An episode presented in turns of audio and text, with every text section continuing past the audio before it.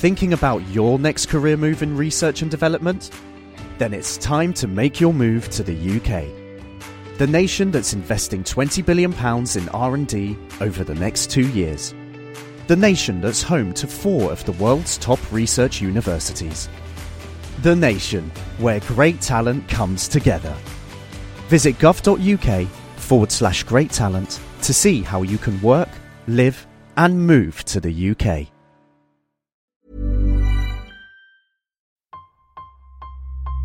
Engine running. Absolute genius. Get this. Welcome. Welcome. This is the show where we bring you Science. What that essentially means is Discoveries, Advances. questions, Research. technology. Unbelievable. Without further ado, This is The Naked Scientists. Hello and welcome to The Naked Scientist, the show where we bring you the latest breakthroughs in science, technology, and medicine. I'm Will Tingle. Coming up this week, what can be done to reverse a dramatic rise in measles cases around the world? We'll also be exploring Japan's susceptibility to incredibly powerful earthquakes and what may have prompted early human ancestors to adapt the way they communicated. From Cambridge University's Institute of Continuing Education, this is The Naked Scientists.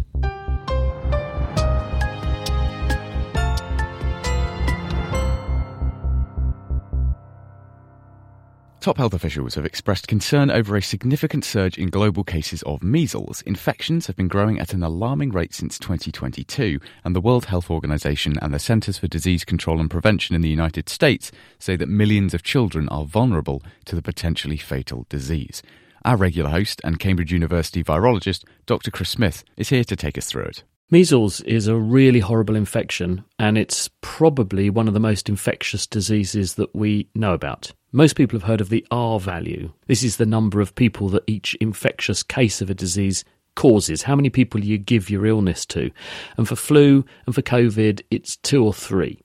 For measles, that number is 20. So it's extremely infectious, which means it spreads incredibly rapidly when you get a case of this. It has a short incubation period of a week or two, and people begin to feel unwell about a week before they get the rash. And they have this bright, florid red rash all over their body for up to a week, and then they get better. And the problem with measles is that not only is it a really nasty infection when you have it, very high fevers, sore eyes, bad cough, and in some instances, it also causes inflammation of the nervous system up to years later. But the damage doesn't stop there because it also has this bizarre effect of wiping clean your immune slate.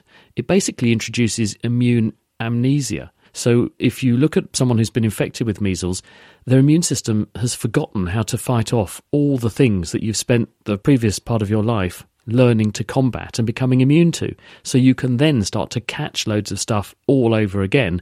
And that means that you have to live with the legacy not just of having had a bad dose of measles, but catching things you thought you'd consigned to immune history. So it really is a nasty infection. And around the world, maybe as many as 150,000 people die of this every single year. It's not to be taken lightly.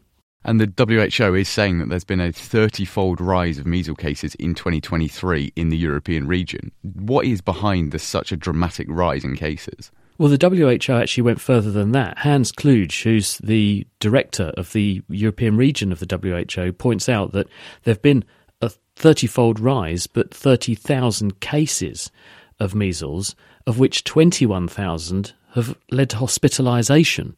And most of those have been in young children, 80% of them are in kids.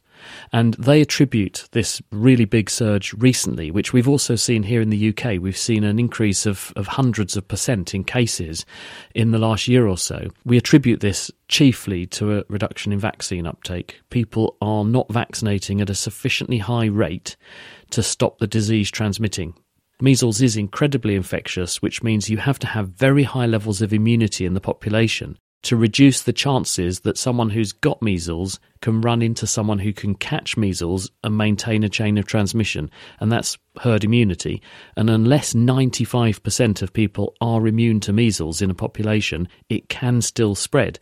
And because our vaccine uptake rates have across the world sagged considerably, and in some parts of the UK sagged to about 60 to 65%, well down on the 95% we need, This is why we're now seeing A, increases in cases, and B, a high likelihood we're going to get big outbreaks. And when you couple that to the fact that there's also a resumption in global travel off the back of COVID, we're now brewing up a perfect storm where we've got cases rising, people moving around the planet with measles, and they're landing in an area where the outbreak can take root. And that's what's got people worried we were sat here uh, maybe less than a few months ago in this exact same position talking about chickenpox and the need for a, a, push for vaccinations. It seems like we're on a, almost a carousel wheel of disease spiking. And you say it's obviously due to a lack of vaccination. Are the doctors having to counter the misinformation behind this sort of anti vax movement as well? We're not sure exactly why vaccine uptake rates have dropped, but there are probably a number of factors. One factor is that people are perhaps having vaccine fatigue off the back of COVID. The second factor is that when you look at who is not vaccinating, it's not a comprehensive thing across the populations of the world. In places like London, it's specific parts of London and specific communities. And this means there may well be misinformation, there may well be a lack of information in those communities that mean that people are not doing the things that other parts of the world have been and should be doing. And also, the populations are quite mobile. We're seeing this in communities that tend to come and go or are newcomers to a territory or a country. So they, they don't necessarily come from areas where there has been good vaccine uptake. And then there's the disruption caused by the pandemic, where some vaccine processes and procedures fell to the wayside in order to combat COVID and people missed the boat and they haven't gone back and, and caught up.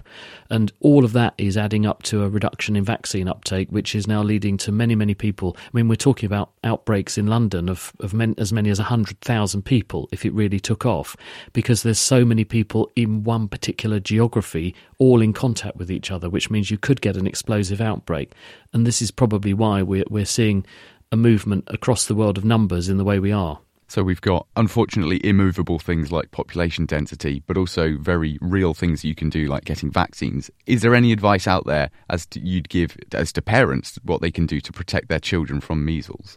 Best piece of advice anyone can offer is the vaccines are really really effective, but you've got to have them and they're really effective given at any age. So even if you didn't have your MMR vaccine as a kiddie, and it's normally given around one year of age, and then there's another dose given just before you start school, even if you've missed that cycle of immunisation, you can go back and have that at any point in your life. So if you think you might be vulnerable to measles, or your children haven't been vaccinated, or they missed a dose, please go and get a dose of MMR. This will stop you catching measles and stop you passing it on to somebody else. That was Chris Smith. Authorities in Japan have confirmed that dozens of people were killed when a 7.5 moment magnitude earthquake struck the Noto Peninsula on New Year's Day. The island nation is located in one of the most active earthquake zones on Earth. So, what's happened, and how does Japan cope with such frequent and powerful tremors? Here's James Jackson, a professor of active tectonics at the University of Cambridge. This earthquake was relatively unusual in Japan in that it was on the west coast of the main island Honshu rather than the east coast. So the big earthquake in 2011, the Tohoku earthquake, which damaged the nuclear power station at Fukushima, that was on the east coast. And what's happening on the east coast is that the Pacific floor is sliding underneath Japan. And that's happening quite quickly, geologically speaking, at about 8 centimetres per year. And that makes very large, big earthquakes under the water and that's why you get big tsunamis. This earthquake was on the west coast of Japan, where that process is not happening. There's nothing sliding back into the earth. The earthquakes are pretty shallow, and instead, what they represent is Japan being squeezed, it's being crumpled up. So it's not just the escalator sliding underneath Japan, but as that happens, Japan is being squeezed. And occasionally you get faults which pop up on the, along the west coast. And that's what happened this time. It's happened before. The last time there was one this size on that same area of the west coast was in 1964 at Niigata, and that one the fault was also offshore, so it made a tsunami about five meters high and it killed about 40 people. But this one is about 100 kilometers down the coast, and as far as we can see, most of the fault which moved was onshore, and that is why there's not really been a significant tsunami. And you mentioned it then, but it, something that stood out to me that was quite interesting is, as you said, this epicenter of this earthquake was quite shallow. It was only about 10 kilometers. Um, for reference, the 2011 earthquake in Japan was at a depth of 29 kilometers. Does the depth at which the quake takes place have any effect on our experience at the surface? Both of those are relatively shallow. But on the east coast, the escalator, as it goes down underneath the east coast, goes down as far as 670 kilometres. So you get earthquakes all the way down, because as the escalator, if you like, goes down, it also breaks up. And so you get deep earthquakes all the way down there. All those earthquakes, 20, it's not going to make much difference, frankly, whether you're at 30 kilometres or 15, but they're does make a difference if you're 600 kilometres down, where you're even at the surface so far away, nothing really is going to do anything to you. Japan is no stranger to earthquakes. Uh, this is the 14th above magnitude 5.5 in the past 10 years alone. And as you've spoken about, the remarkable area in which Japan sits is probably the reason as to why they get so many. But how do the authorities there try to manage the risk for events with such little warning? Oh, there are a number of interesting points about this. Firstly, Japan is curiously helped by there being so many earthquakes even in this on the west coast where they're not that frequent. But between the 1964 one and this one, these are two comparable earthquakes. There were probably half a dozen of a little bit smaller, but enough to shake you up and really scare you. So when you say to people in Japan, you know, earthquakes are a problem, you need to do something and make everyone safer and your houses better it's not a theoretical discussion. They know this will affect them in their lifetime. This is not something you can say, maybe my grandchildren will have to think about. No, it will affect them for sure, but also you and your children. So that means it's really at the forefront of people's consciousness. And that's a big help. Japan is indeed very resilient to these things, but that's not chance. That's that's the result of decades of of careful hard work, finding out what the problems are, lots of conversations between the public, public administrators responsible for public safety, and the scientists and the engineers. And again and again, earthquakes in Japan show that the architects and engineers can design things which will stay up. And the issue is always when these buildings are built, do the constructors, the building people, actually follow the instructions precisely? It really matters that you don't cut corners to save time and money because anything you do will weaken the original design. But if you follow it precisely, the buildings are likely to be fine. And that is the message again and again from Japan. It's these things are a sort of quiet triumph of the integrity of the building industry in Japan, which is much admired and respected around the world, because uh, in the rest of the world it really isn't much like that. It probably is getting there in places like Chile and New Zealand, but um, that is a huge achievement. And as you say, we are still very much in the sort of finding out what's happened, search and rescue, and that sort of stage in development. But in the medium to long term future, do you think there are any lessons that Japan can learn from this earthquake as to perhaps better prepare or change the way they see these sorts of things? I think the Japan, Japanese are, are, constantly learning lessons from these events, which is why they get better and better. They're not complacent. I mean, these things are a tragedy. This one is a tragedy. A lot of people have died, a lot of destruction. It'll cost a lot of money. Lots of people's lives will be really messed up by all this. But from a perspective of people far away, as I say, Japan is much admired and respected because this size earthquake anywhere in the big earthquake belt, which goes from the Mediterranean to China, routinely kills tens of thousands of people. Right? And that is not likely to happen in Japan. And that is a tremendous achievement. And it's sometimes you lose track of that. I mean, it is really an astonishing thing that that, that huge earthquake in 2011 on the East Coast, which was a hundred times bigger than this one, the earthquake itself did very little. It was the tsunami, which is a slightly separate story, coming later, which drowned 20,000 people and knocked out the nuclear power station. But those, the infrastructure was really not that much damaged by the earthquake itself, which is a fantastic achievement. That was James Jackson from the University of Cambridge.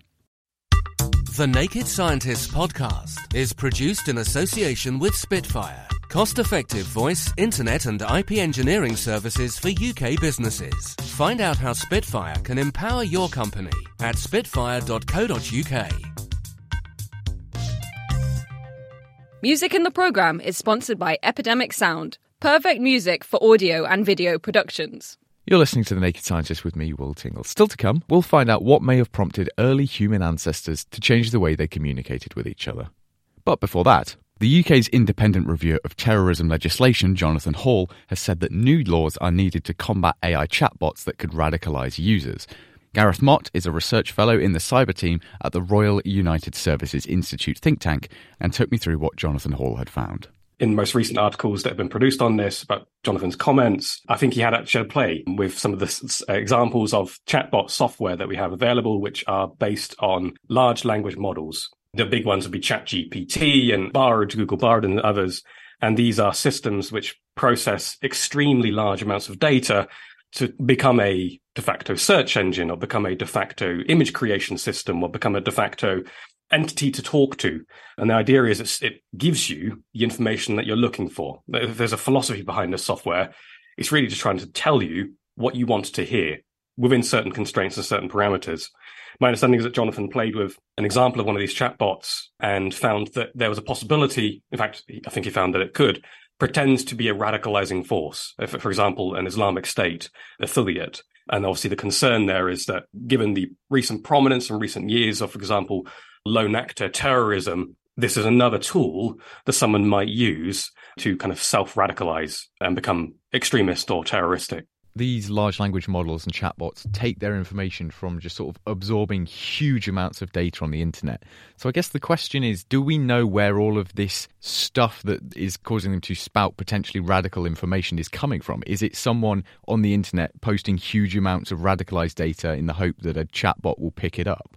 Partly, yes. And it's worth pointing out that when you use these platforms, some of them you can you can use a paid service and ostensibly on paper avoid your data being fed into future systems but generally the data whatever that may be you feed into these systems whether it's a question a query an argument data that you feed into the system are then used to improve and build further versions of these large language models it is providing us information that it thinks that we want and in part, that is fed by previous information that people have, have been feeding into it, as well as wider secondary sources available on the internet that is continually trawling and gathering in order to analyze. With the large language models, it's worth pointing out that they have guardrails in place, especially the, the, kind of mainstream large language models that we speak about. And these guardrails are in place to basically ensure that, you know, for example, if, if I was an extremist and I was asking it to help me write something that was very incendiary to a particular ethnic minority, for example,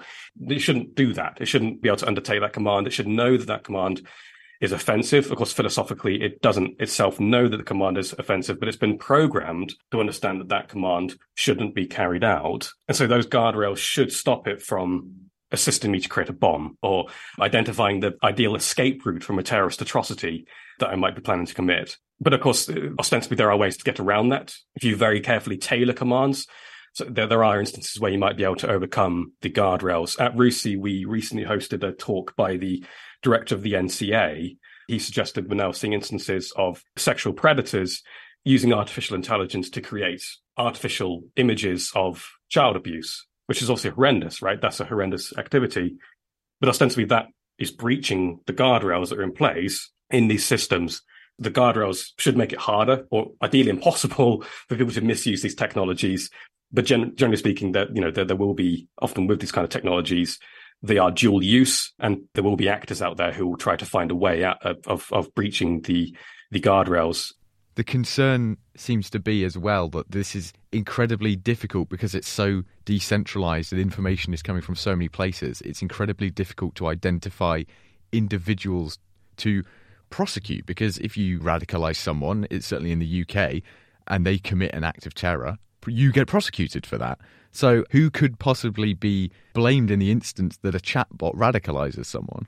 That's a really good question. I was watching the um, Christmas lecture series by the um, Royal Institution. These large language models form galaxies of data, they termed it, but it doesn't know what the data actually means necessarily. It's just working out its own way to categorize data so that it can give the users what it thinks the users are wanting to hear, even though it doesn't understand the data. It, it, it's making sense of the data in its own way. The system itself is just trying to give the user what it wants. So if the user really pushes it and keeps pushing it to give it content that would help them self radicalize, harden their views and harden their perspectives, you know, if they're determined enough, they'll probably find a way to make the system do that. I would suggest that t- tells us more about the individual requesting that data than it does about the system itself. If the large language model didn't exist, that individual might try and find alternative sources elsewhere. In the same sense that we individuals are able to radicalize themselves before social networks were widely available,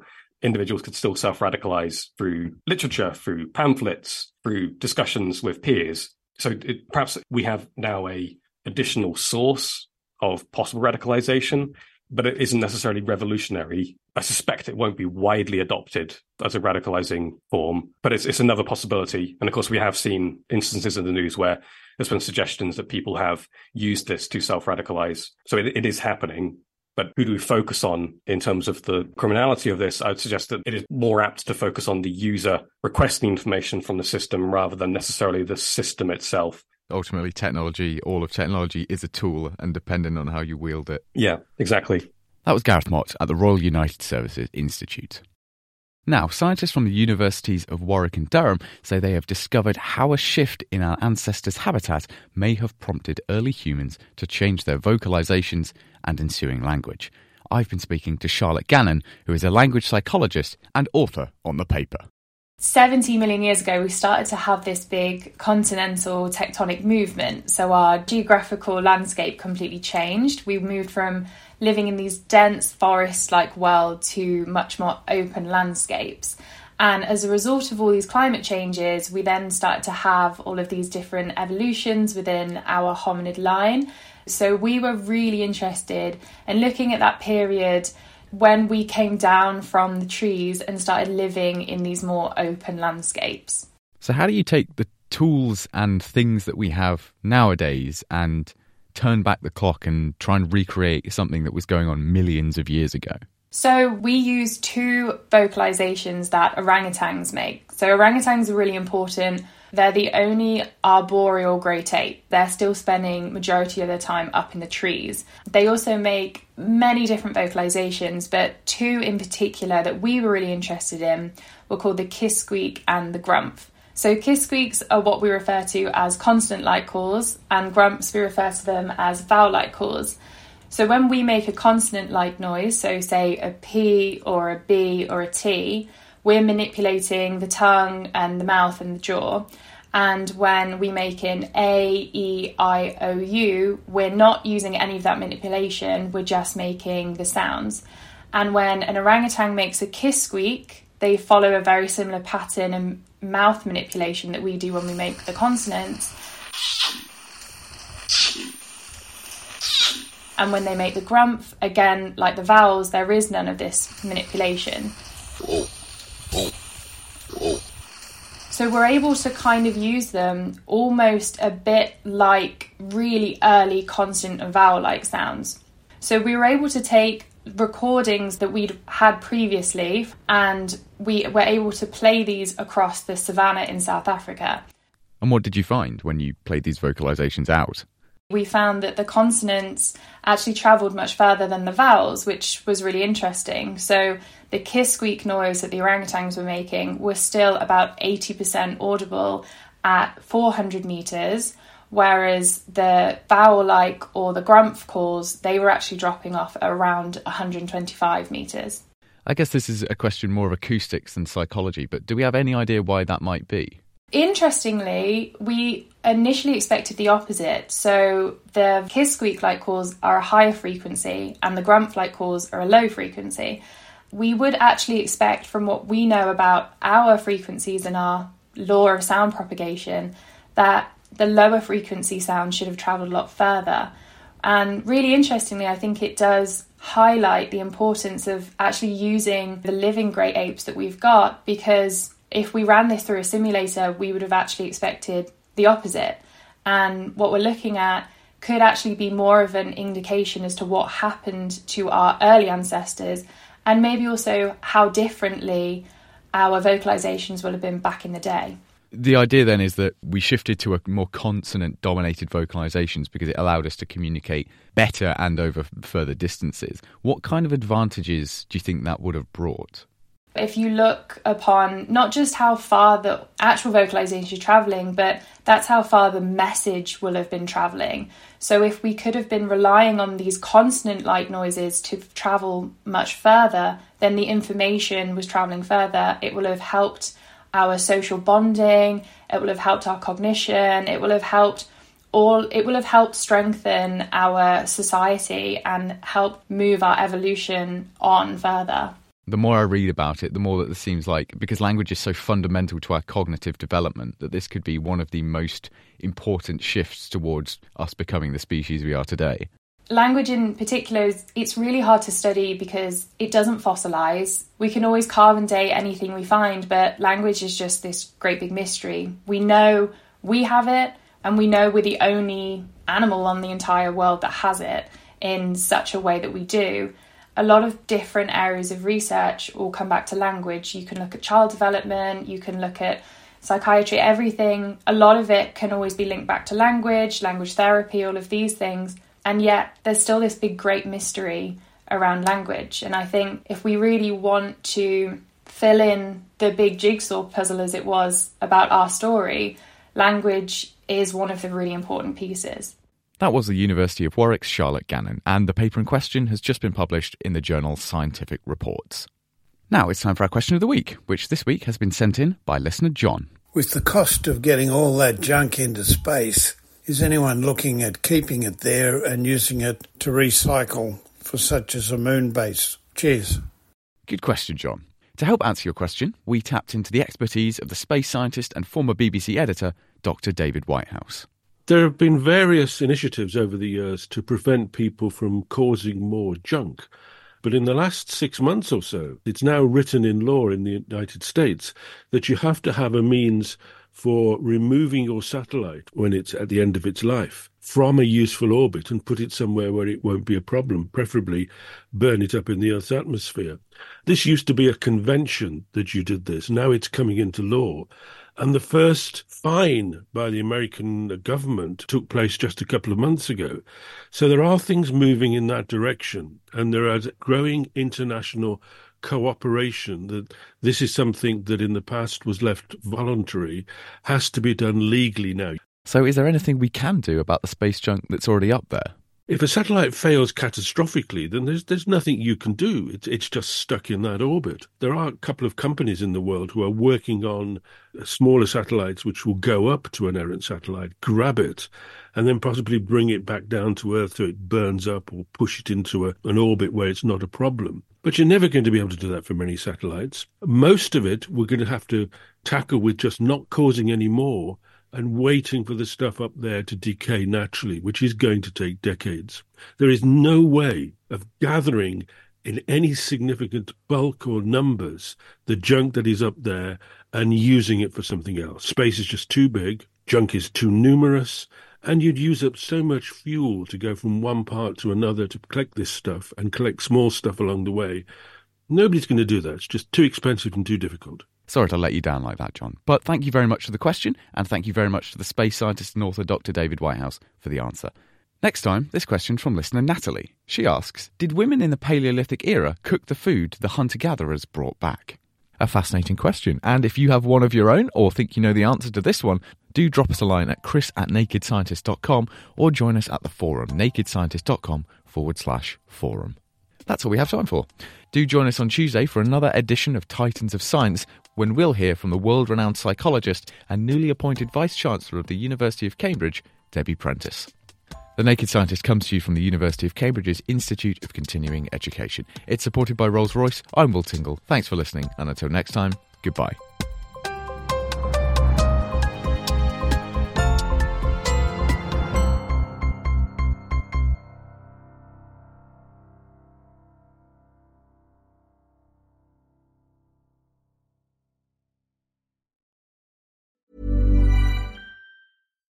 Thinking about your next career move in research and development? Then it's time to make your move to the UK. The nation that's investing 20 billion pounds in R&D over the next 2 years. The nation that's home to 4 of the world's top research universities. The nation where great talent comes together. Visit gov.uk forward slash great talent to see how you can work, live, and move to the UK.